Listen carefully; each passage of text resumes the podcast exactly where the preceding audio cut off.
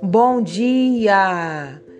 Deus abençoe a sua vida, Deus abençoe a sua casa nessa manhã, em nome de Jesus. Vamos dar continuidade à leitura do livro Campo de Batalha da Mente, da autora Joyce Meyer. Espere receber, para receber, espere. Por isso o Senhor zelosamente espera, tendo expectativa, procurando e desejando muito para ter misericórdia de vós. E, portanto, se detém para se compadecer de vós e vos mostrar sua bondade amorosa, porque o Senhor é Deus de justiça.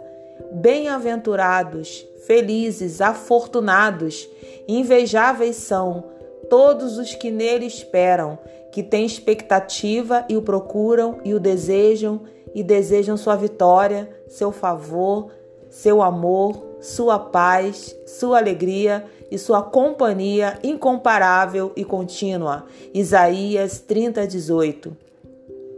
Esse versículo tornou-se uma das minhas passagens bíblicas favoritas.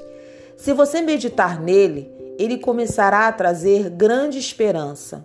Nele, Deus está dizendo que Ele está procurando alguém com quem quer ser gracioso, bom, mas não pode ser alguém mal-humorado e de mente negativa. Deve ser alguém que tenha expectativa, procurando e desejando que Deus seja bom com ele. Pressentimentos malignos. O que são pressentimentos malignos? Pouco tempo depois que comecei a estudar a palavra de Deus, estava escovando o cabelo uma manhã no banheiro, quando percebi que no ambiente ao meu redor havia uma sensação vaga, ameaçadora. Alguma coisa ruim iria acontecer.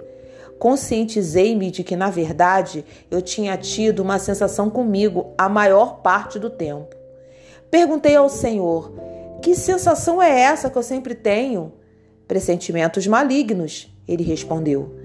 Eu não sabia o que aquilo significava, nem jamais havia ouvido a respeito. Logo depois disso, encontrei a frase em Provérbios 15:15.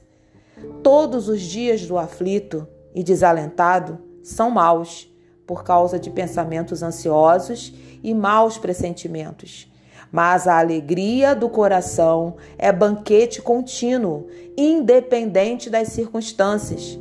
Percebi naquele momento que a maior parte da minha vida tinha sido infeliz por causa de pensamentos e pressentimentos malignos. Sim, tive circunstâncias que foram muito difíceis, mas mesmo quando não as tinha, ainda assim estava infeliz, porque meus pensamentos estavam envenenando minha perspectiva e me roubando a habilidade de desfrutar a vida e ver bons dias. Guarde sua língua do mal, pois quem quer amar a vida e ver dias felizes, seja isso claro ou não, refreie a língua do mal e evite que os seus lábios falem dolosamente, traiçoeira e enganosamente. 1 Pedro 3:10. Esse verso diz-nos claramente que desfrutar a vida, ver dias felizes e ter mente e boca positivas são situações interligadas. Não importa quão negativo você seja ou por quanto tempo você tem sido assim, sei que você pode mudar, porque eu mudei. Custou-me tempo e muita ajuda do Espírito Santo, mas valeu a pena. Valerá a pena para você também. Aconteça o que acontecer, confie no Senhor e seja positivo.